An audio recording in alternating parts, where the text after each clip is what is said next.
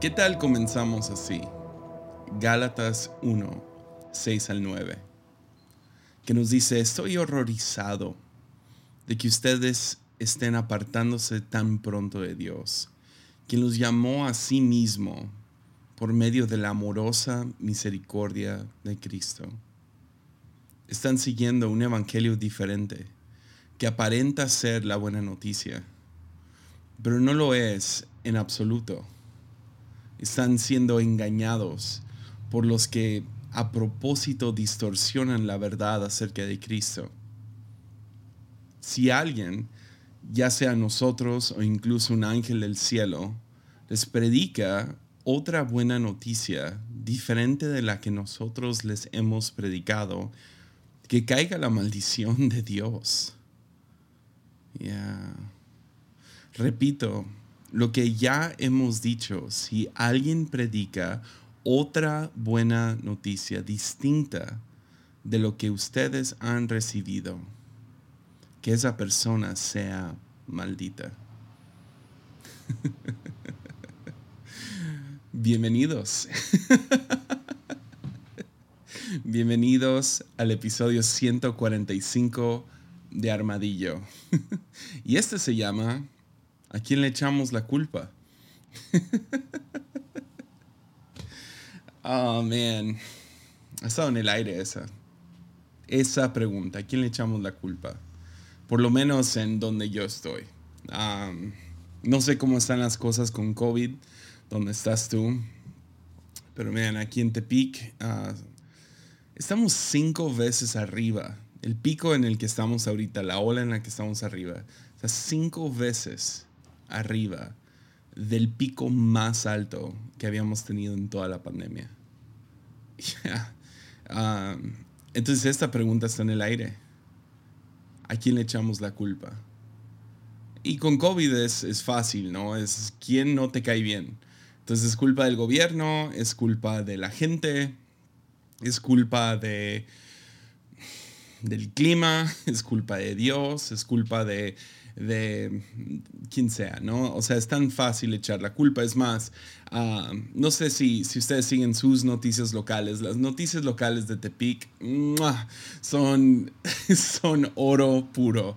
Ah, entonces, tenemos que seguirlos, o sea, no, no por tráfico ni nada así, porque no hay tráfico en Tepic. tenemos que seguirlo si hay alguna, no sé, yo comencé a seguir las noticias cada día, a tener mis notificaciones prendidas desde el 2010, o sea, desde que se pusieron fuertes en Facebook, porque anunciaban si había una balacera en algún lugar o algo así. Entonces, uh, sí, lo seguimos y, y por eso, o sea, cada rato llegan esas notificaciones y al final del día llega la, la notificación que estamos medio ansiosos esperando, que es cuántos casos hubo hoy.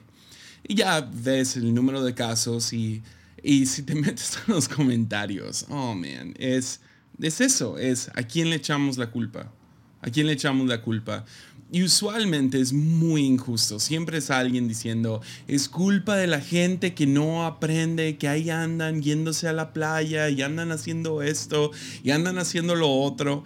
Y, ah, y luego alguien siempre tiene que comentar justo abajo de ellos como, ah, así como tú en abril fuiste a la playa, porque pues obviamente, pues ahí está su Facebook, nomás le das clic y puedes ver sus fotos, su historia del último año. Y, o alguien pone los bares y, ay, a, ti te vi en el, en el antro y a ti te vi sin cubrebocas y a ti te vi con esto y con lo... Y es como, God, ¿a quién le echamos la culpa? ¿A quién le echamos la culpa? ¿Al gobierno? Yo no quisiera estar en sus zapatos ahorita. Dios mío, ¿te imaginas? estar tratando de controlar un virus que en ningún lugar han podido controlar y si, no sé, China dice que ellos lo han controlado, no les creo. o sea, ¿a quién le creemos? ¿A quién, quién tiene la culpa? ¿A quién se le echamos? Y no nomás en eso, ¿no? O sea, es una pregunta de cada día. Es cada vez que pasas por alguna tragedia, ¿a quién le echas la culpa? Ya, porque es tan fácil buscar la culpa. Ya, este ha sido un problema del ser humano por, por miles de años.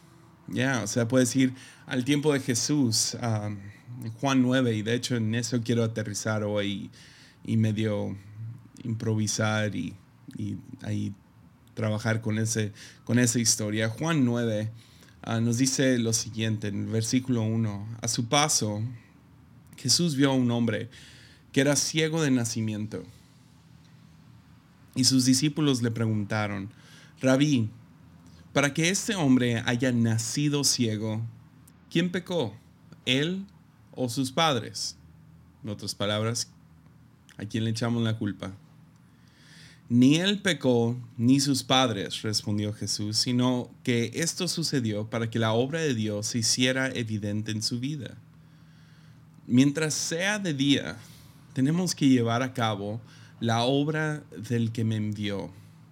Viene la noche cuando nadie puede trabajar. Mientras esté yo en el mundo, luz soy del mundo. En mi oración el día de hoy con este, con este podcast, trato de siempre escribir lo que quiero de esto. El día de hoy, yo no sé, estoy orando que Dios traiga consuelo a nuestras vidas y que nos recuerde que que Dios es nuestro Padre y que somos tremendamente amados por Él. Y creo que si entendemos eso va, va a simplificar mucho de lo complicado que vivimos.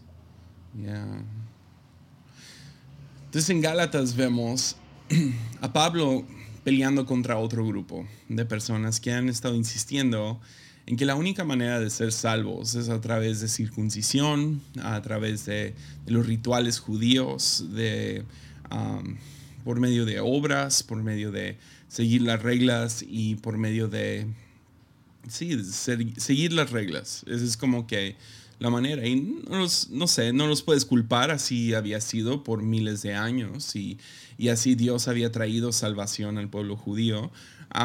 pero Jesús ya vino se partió el tiempo en dos. Jesús ah, vino proclamando cuál es, cuál es el reino, dándole salvación a, gente gentil, a gente judía, a gente que seguía las reglas y otros que no.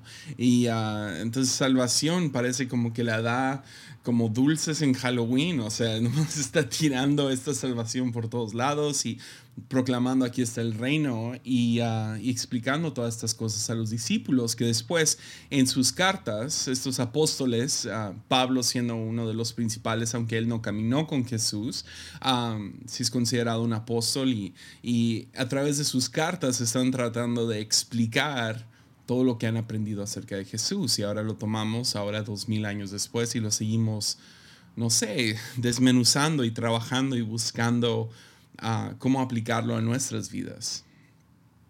Pero contra eso está peleando Pablo, contra gente que está llegando con otro evangelio, diciendo, no, tiene que ser, es algo más, es algo diferente.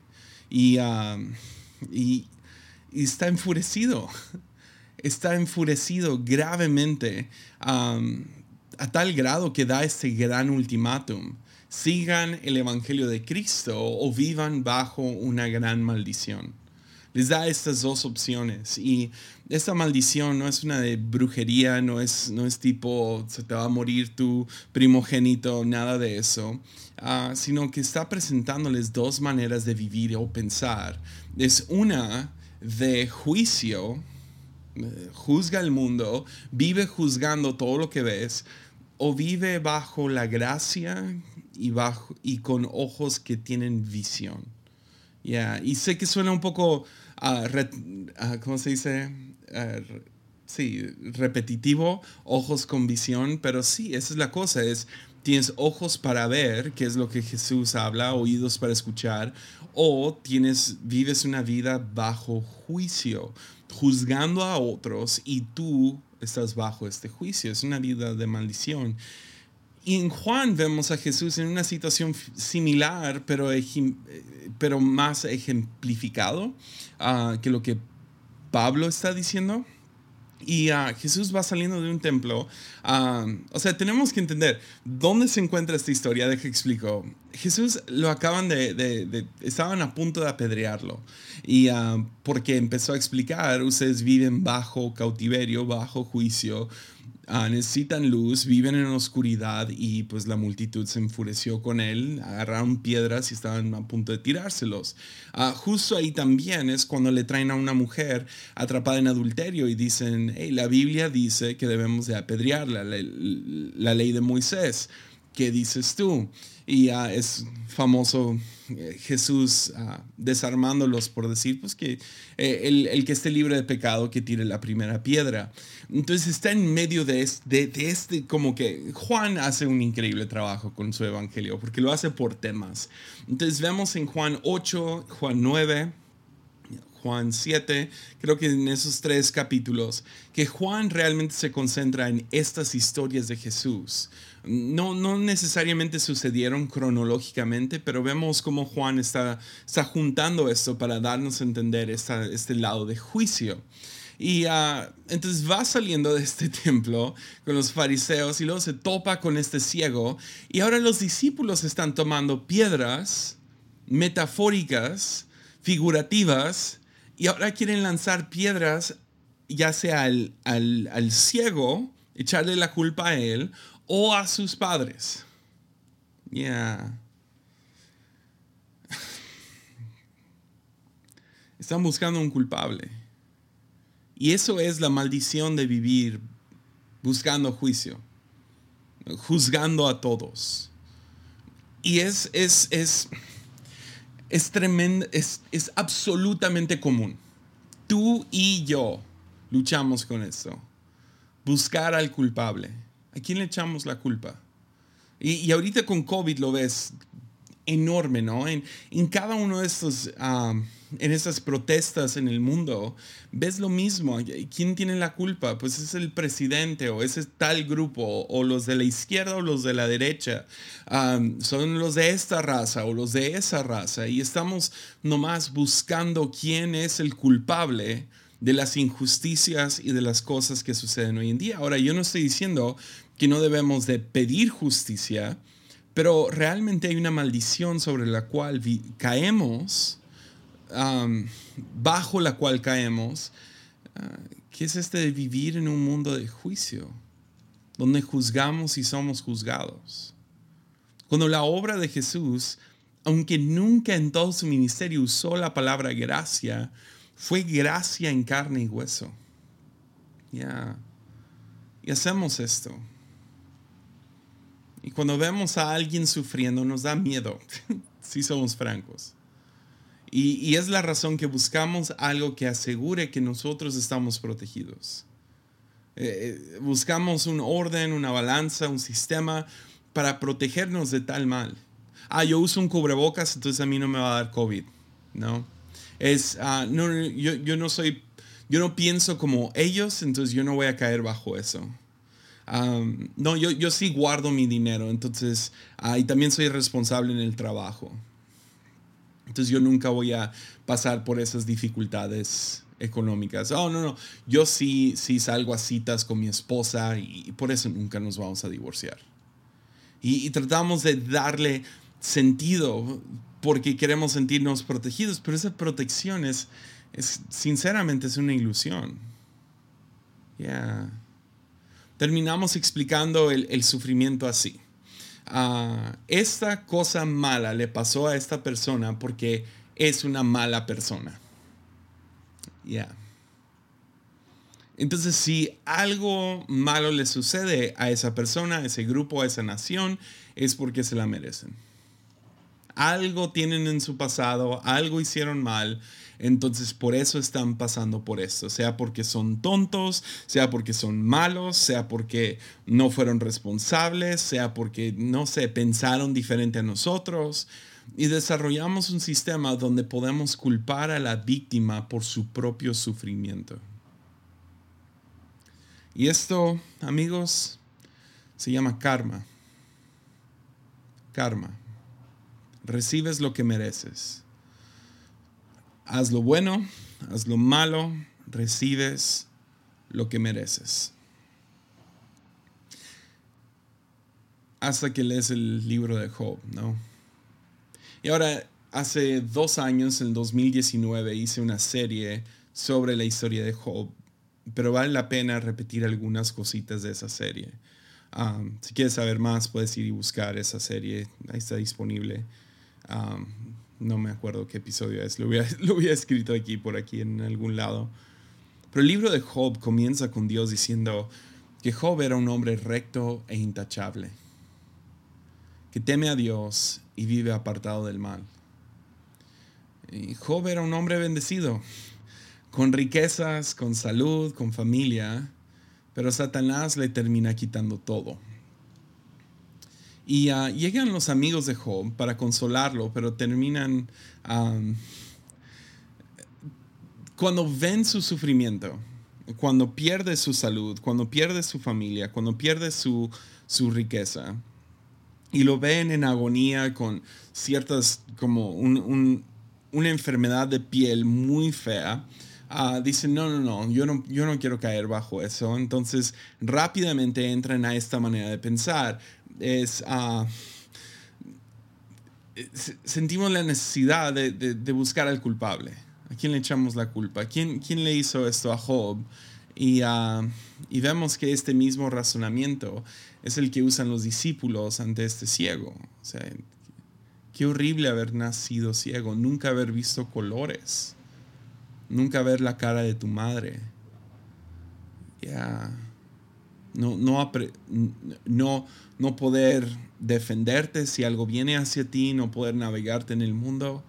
Nacer ciego si lo piensas dos veces, si lo piensas por un minuto, dices, no, ojalá y yo nunca pase por ceguera, ojalá y mis hijos nunca terminen pasando por eso. Entonces, ¿quién tiene la culpa? ¿Por qué pasó esto? Y vemos, terminamos justificando el sufrimiento usando la Biblia en contra. Y es lo que hacen los amigos de Job, es lo que están tratando de hacer los discípulos. Y de seguro mucho de esto nace de su cultura hebrea. su libro, a lo mejor uno de los libros más famosos del Antiguo Testamento sería Proverbios. E, el mensaje de Proverbios es bastante simple. Es vive recto, apartado del mal, teme a Dios y serás bendecido. he estudiado este libro y me encanta. Amo el libro de Proverbios creo que es 100% verdad. Ah, creo que este mensaje es cierto. Vive correcto, apartado del mal, teme a Dios y serás bendecido. Claro que lo creo. Si tú haces lo correcto, Dios te bendice. Amén, aleluya, gloria a Dios. Lo creo, sí. Pero aunque es verdad, no es toda la verdad. Y aquí vemos una de esas cosas donde la Biblia se termina contradiciendo, porque ese es el mensaje de Proverbios. Haz lo correcto, Dios te bendice. Pero luego tenemos el libro de Job, que dice, déjalo digo así, el libro de Proverbios es cierto hasta que no es cierto. hasta que lees el libro de Job y te das cuenta, uh, ok, uh, Job hizo lo correcto, vivió recto, apartado del mal, temió a Dios y no le fue bien. Entonces, ¿qué haces con eso? Pues aquí tienes el libro de Job balanceando el libro de Proverbios.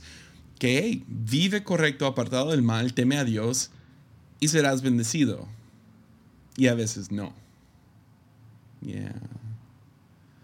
Dios mismo dice que los, los que habían hablado, lo que, lo que habían hablado los amigos de Job de Dios era incorrecto. Que las cosas que dijeron acerca de Job y las cosas que dijeron acerca de Dios era incorrecto, aunque están casi, casi versículo por versículo citando el libro de Proverbios. La manera que me gusta explicar esta, esta sabiduría que traen es, es como si Job tuviera un dolor de estómago y ah, me duele el estómago. Digamos que tiene apendicitis o algo así. Necesita una, una operación urgente. Y llega uno de los amigos de Job y dice, hey amigo, aquí tengo Vaporub. Vaporub funciona. Y luego alguien más llega y dice, no, no, no, no, no, no, espérense. Aquí yo tengo Bitcoin. Bitcoin funciona. ok, o sea, de nada sirve a la situación en la que está Job. Puede, ahora yo no sé qué onda con Bitcoin, pero estoy nomás dando el ejemplo, ¿no? O sea, Vaporub funciona funciona, échate Vaporub y va a funcionar, échatelo aquí en la nariz cuando no quieres oler algo feo, échatelo en el pecho si no quieres toser, pero nada que ver con el problema por el cual está pasando Job. Yeah. Entonces es cierto hasta que no es cierto. Y como creyentes y, no sé, yo amo la Biblia, la amo, lo leo todos los días de mi vida y no estoy exagerando cuando digo eso. No pasa un día que no lea mi Biblia. Ahora no estoy diciendo leo un montón, pero cada día leo mi Biblia, amo la Biblia, he dedicado mi vida a la Biblia, a, explicar la Biblia, a enseñar la Biblia. Y una de las cosas que tienes que hacer si amas, si genuinamente amas la Biblia, la, la Biblia, es que ves tensiones así, ves contradicciones así y los tienes que balancear y tienes que sostener los dos y decir los dos son ciertos, aunque una trate de cancelar a la otra. Si nomás tomas un lado, vives con un evangelio incompleto. Ya. Dejan de ser buenas noticias. Entonces déjalo digo así. culpar a la víctima es trabajo de Satanás. Y culpar a la víctima es karma. Karma es exactamente eso, no es es, hiciste algo, recibes lo que mereces. Haz lo bueno, haz lo malo, vas a recibir lo que mereces. Eh, cae un poco bajo lo que Proverbios enseña. Ah, siembra, cosecha. Es vive recto, vive intachable, Dios te va a bendecir. Pero cuando eso se torna tóxico, digo, si, si tomas eso como el único evangelio, empiezas a juzgar y empiezas a culpar a la víctima y déjate lo digo una vez más. Ya estás en territorio Satanás. Y no uso esa palabra a la ligera. Y una razón específica por la cual no estoy diciendo el territorio del diablo. No, no, no, Satanás el acusador. Yeah. Proverbios nos enseña, haz lo correcto, te irá bien. Lo creo, genuinamente lo creo. No mientas, vive intachable, vive, vive en integridad. Te va a ir bien. Pero Job nos enseña, a veces las cosas salen mal. A veces existen desgracias. Pero Satanás nos enseña, el sufrimiento es culpa de la víctima. Y honestamente, respetando todas las creencias de los que escuchan, karma es una doctrina cruel. Es un sistema de creencias cruel. Es una que mira a la madre que acaba de perder a su hija y el dolor que está sintiendo en este momento, le dices, es tu culpa. Es cruel. Y por eso es la primera cosa que hacemos cuando algo le sucede a alguien o a algún país o alguna ciudad, pensamos, ¿por qué? ¿A quién le echamos la culpa? Es fácil, está en el aire. Eh, es, es, es la corriente. Juzgar. Juicio, juicio, juicio, juicio. Criticar, criticar, criticar son los de los bares y son los de los antros y son los que fueron a la playa y son los que no usan cubrebocas y son los que esto y lo otro y es el gobierno y son los del sistema de salud y es esto y es lo otro. Es un juego interminable. Ahora, había un tiempo atrás cuando la crítica que me llegaba era, era, era buena. Me criticaban por enseñar gracia. oh, cómo deseo regresar a aquellos viejos tiempos, tiempos más sencillos y más fáciles. Um, pero es uno de los temas principales, yo creo que de la Biblia y hoy en día ya no, ya no, ya no te critican por esa, eso es, ya está más fácil. Um, pero creo en esto, creo, creo en gracia, creo en misericordia. Y es a lo mejor de lo que más hablo. O sea, por lo, espero que, que se sienta de fondo en cada uno de estos episodios y cada una de mis predicaciones. Pero miren, a veces es difícil creérmela. Ahorita te digo, con todo lo que está pasando con, esta ola de, de COVID y en otra vez estamos en otra situación económica difícil y pasando por eso y bien, empiezas a luchar con condenación. Especialmente como padre de familia y somos bastante tradicionales. O sea, yo, yo, soy el que, el que trabaja. Ah, mi no se queda en casa, también trabaja bastante duro, más duro que yo. Ah, pero los trabajos que hago yo son los que usualmente son los que traen el dinero a la casa. Y me han estado luchando duro con condenación y Empiezas a pensar en dos, tres cosas que compraste y dices, ay, ¿para qué gasté dinero en eso? A lo mejor no era necesario y a lo mejor la regué. Es tan fácil deprimirte, es tan fácil examinar los últimos meses, es tan fácil sentir autolástima por uno mismo. Y uh, en este mes pasado estaba, no sé, en la, perdón, la última semana, estaba pensando en estas cosas y sintiéndome culpable y viendo, no, sé, me, me, faltó un diezmo por dar y nada más pensando de esa manera y, y me senté, o sea, aquí está mi, mi sofá y me senté y estaba orando y Dios la regué y hay algo que puedo hacer para, no sé, mejorar nuestra situación económica personal, la de la iglesia, o sea, hubo como que esa brecha pequeña donde pudimos reabrir y ok, está entrando un poco de dinero otra vez y, y empecé a como autocondenarme.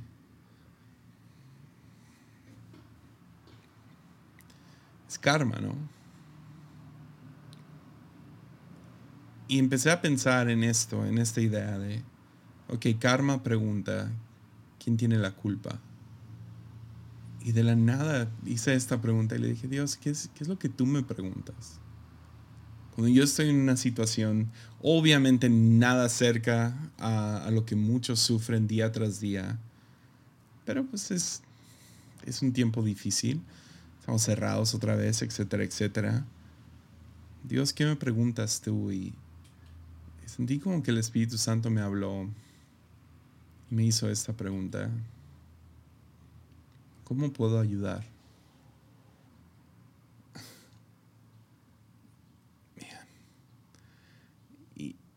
esa pregunta, no sé, la ternura detrás de esa pregunta, el, no sé, esa pregunta alivió toda la tensión dentro de mí. La confusión, el desánimo, la condenación que he estado sintiendo en las últimas semanas. Que ni le contesté. Era suficiente para seguirme, para sentirme seguro de que Dios está conmigo. ¿Cómo puedo ayudar?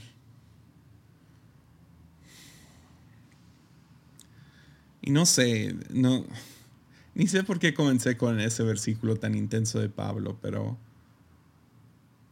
este Cristo que llega cuando estamos pasando por dolor, que llega cuando estamos pasando por confusión, que llega cuando estamos pasando por no sé, desánimo y confusión y, todo esto. Este Dios que llega y pregunta cómo puedo ayudar. Creo que ese es el Evangelio del cual Pablo está hablando. Ese es el bueno. Es un Dios al cual le importamos. Lucas 4:18 Jesús dijo esto, el Espíritu del Señor está sobre mí, por cuanto me ha ungido para anunciar buenas nuevas a los pobres. Me ha enviado a proclamar libertad a los cautivos, a dar vista a los ciegos, a poner en libertad a los oprimidos. Cuando llega el karma, nos pregunta, ¿quién tiene la culpa? ¿Quién, quién aquí tiene la culpa? ¿Quién, quién la regó? ¿Quién, quién, quién pecó? ¿Quién, ¿Qué hiciste? ¿Qué hiciste? Mira nomás, ¿qué hiciste? Pero cuando llega el Espíritu Santo nos pregunta, ¿cómo puedo ayudar? Así lo llama la Biblia, ¿no? Al Espíritu Santo el consolador. El Espíritu Santo nunca llega a condenar, sino a consolar. Y eso es lo que Pablo está peleando y la neta lo entiendo. Porque cuando tienes un momento así, y te digo, he tenido estos momentos tantas veces en mi vida donde de la nada el Espíritu Santo trae ese alivio, consuela el, momento, no sé, sientes su presencia contigo, dándote fuerza, dándote ánimo, etcétera, etcétera. Te enoja tanto cuando escuchas a alguien hablar de parte de Dios, trayendo condenación, trayendo acusación. Ojalá yo tuviera las agallas de hablar como Pablo aquí en Gálatas y nomás andar apuntando a diferentes, decir, ojalá y caiga un... O sea, me encanta que dice, aunque venga un ángel mismo y empiece a proclamar un evangelio diferente al cual les hemos estado hablando, que caiga una maldición sobre ellos. O sea, entiendo eso, el evangelio... Es que el evangelio es que ya no hay condenación en Cristo, ¿no? Ya no hay que preguntar quién tiene la culpa. Y ya no es necesario pensar de esa manera. Porque lo único que nos hace es, nos lleva a un camino de maldición. Ya. Entonces, ¿por qué estoy hablando así? Pues hemos estado viviendo en, en, tiempos de caos, en tiempos difíciles, desorden, sufrimiento, muchos dedos siendo apuntados. ¿Quién tiene la culpa? Y cuando te, encuentres en eso, tanto personalmente o en, un, en una multitud, en una ciudad, en una nación, pensando quién tiene la culpa, quién le ha hecho la culpa, quién tiene la decisión. Tú puedes escoger entre karma o ese espíritu de consolación que tiene Dios, que tiene Cristo, que tiene, que tiene hacia nosotros. Y también, o sea, no nomás buscar ese consuelo, ese alivio para tu vida, sino también creo que tienes en ese momento la oportunidad, déjalo digo así, puedes buscar en un momento de desorden, en un momento feo, difícil, puedes buscar el pecado. Ok, ¿quién la regó? ¿Dónde está? ¿Dónde fue? ¿Qué salió mal? ¿Quién tiene la culpa? Puedes buscar el pecado o puedes buscar la oportunidad. Entonces, personalmente, estoy tan agradecido que Dios me hizo esa pregunta ese día. Nomás trajo tanto alivio. ¿Cómo puedo ayudar? Que se me olvidó ni, ni le pedí nada. Nomás saber que Dios está ahí fue suficiente. Y a veces, lo, lo, único que te anima cuando tienes estos momentos es ser un reflejo de esto hacia otros. Entonces buscas la oportunidad de traer alivio a la situación del, de la persona que está sufriendo. ¿Cómo puedo traer alivio?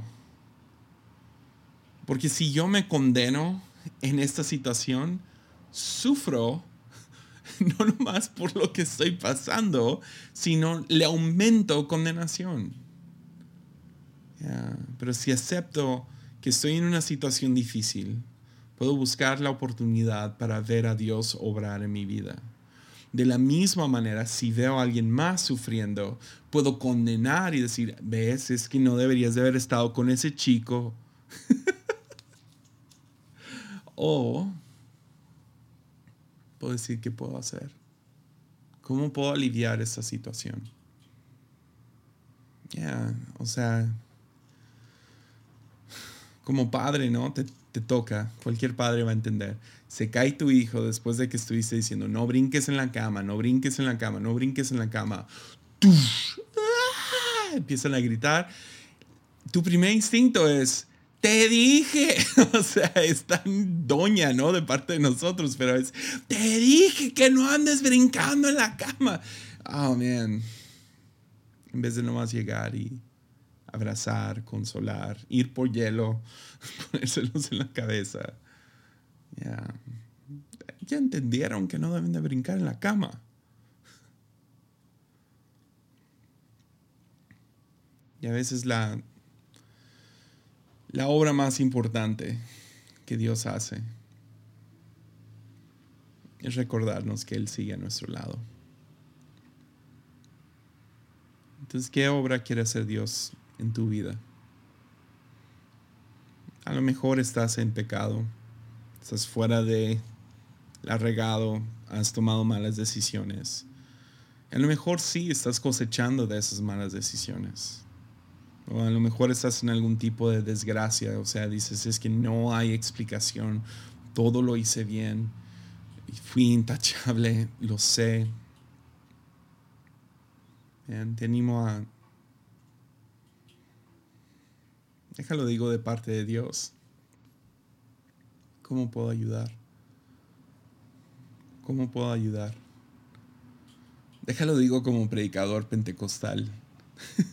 Así dice el Señor. no, en buena onda, ¿cómo puedo ayudar?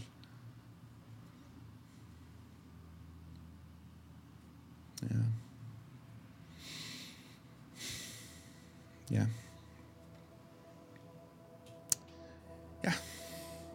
Tú ahí plática con Dios, ¿va? Y uh, sí, nos vemos el próximo jueves. Ánimo.